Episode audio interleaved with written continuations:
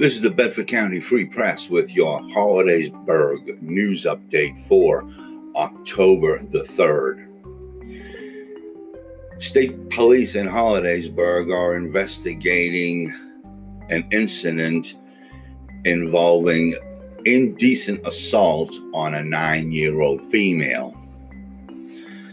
The investigation is continuing, and the investigation occurred in Antis Township. It was reported on September the 26th.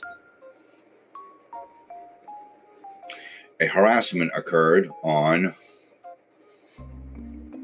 October the 1st in Tyrone Township. 28 year old Brittany Nicole Smith of Tyrone was charged with harassment after striking Robert Smith in the face several times. Charges were filed in district court. And that is your Hollidaysburg news update for October the 3rd, morning edition.